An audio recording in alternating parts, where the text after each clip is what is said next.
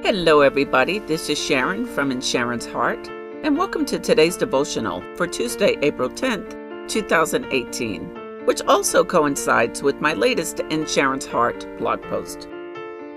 Today's message is titled, Faith with Works is Alive. Do you know faith with works is alive? But faith without putting some effort behind it is dead?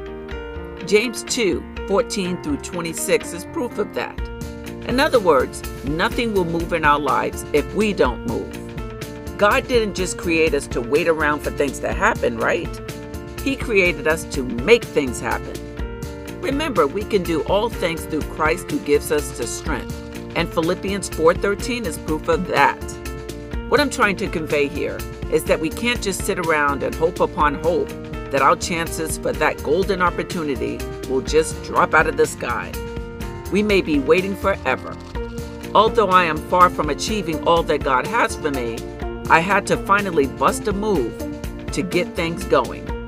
I was waiting and waiting, and nothing happened until I finally sat down at my laptop and started writing. The same thing with my podcast. Did I know exactly what I was going to write or going to say? Nope. I just started and the momentum continues. And when that happens, it's hard to slow down. You have what it takes to live your dreams, and God wants them for you. He wants them for all of us.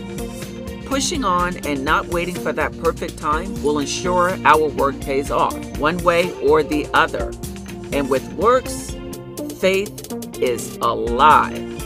So keep working and stay faithful. God is going to come through. Be encouraged, everybody.